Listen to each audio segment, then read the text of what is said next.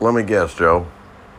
This dude from Kentucky, this representative, that wants to have sex dolls for pedophiles instead of kids, he's a Democrat, isn't he?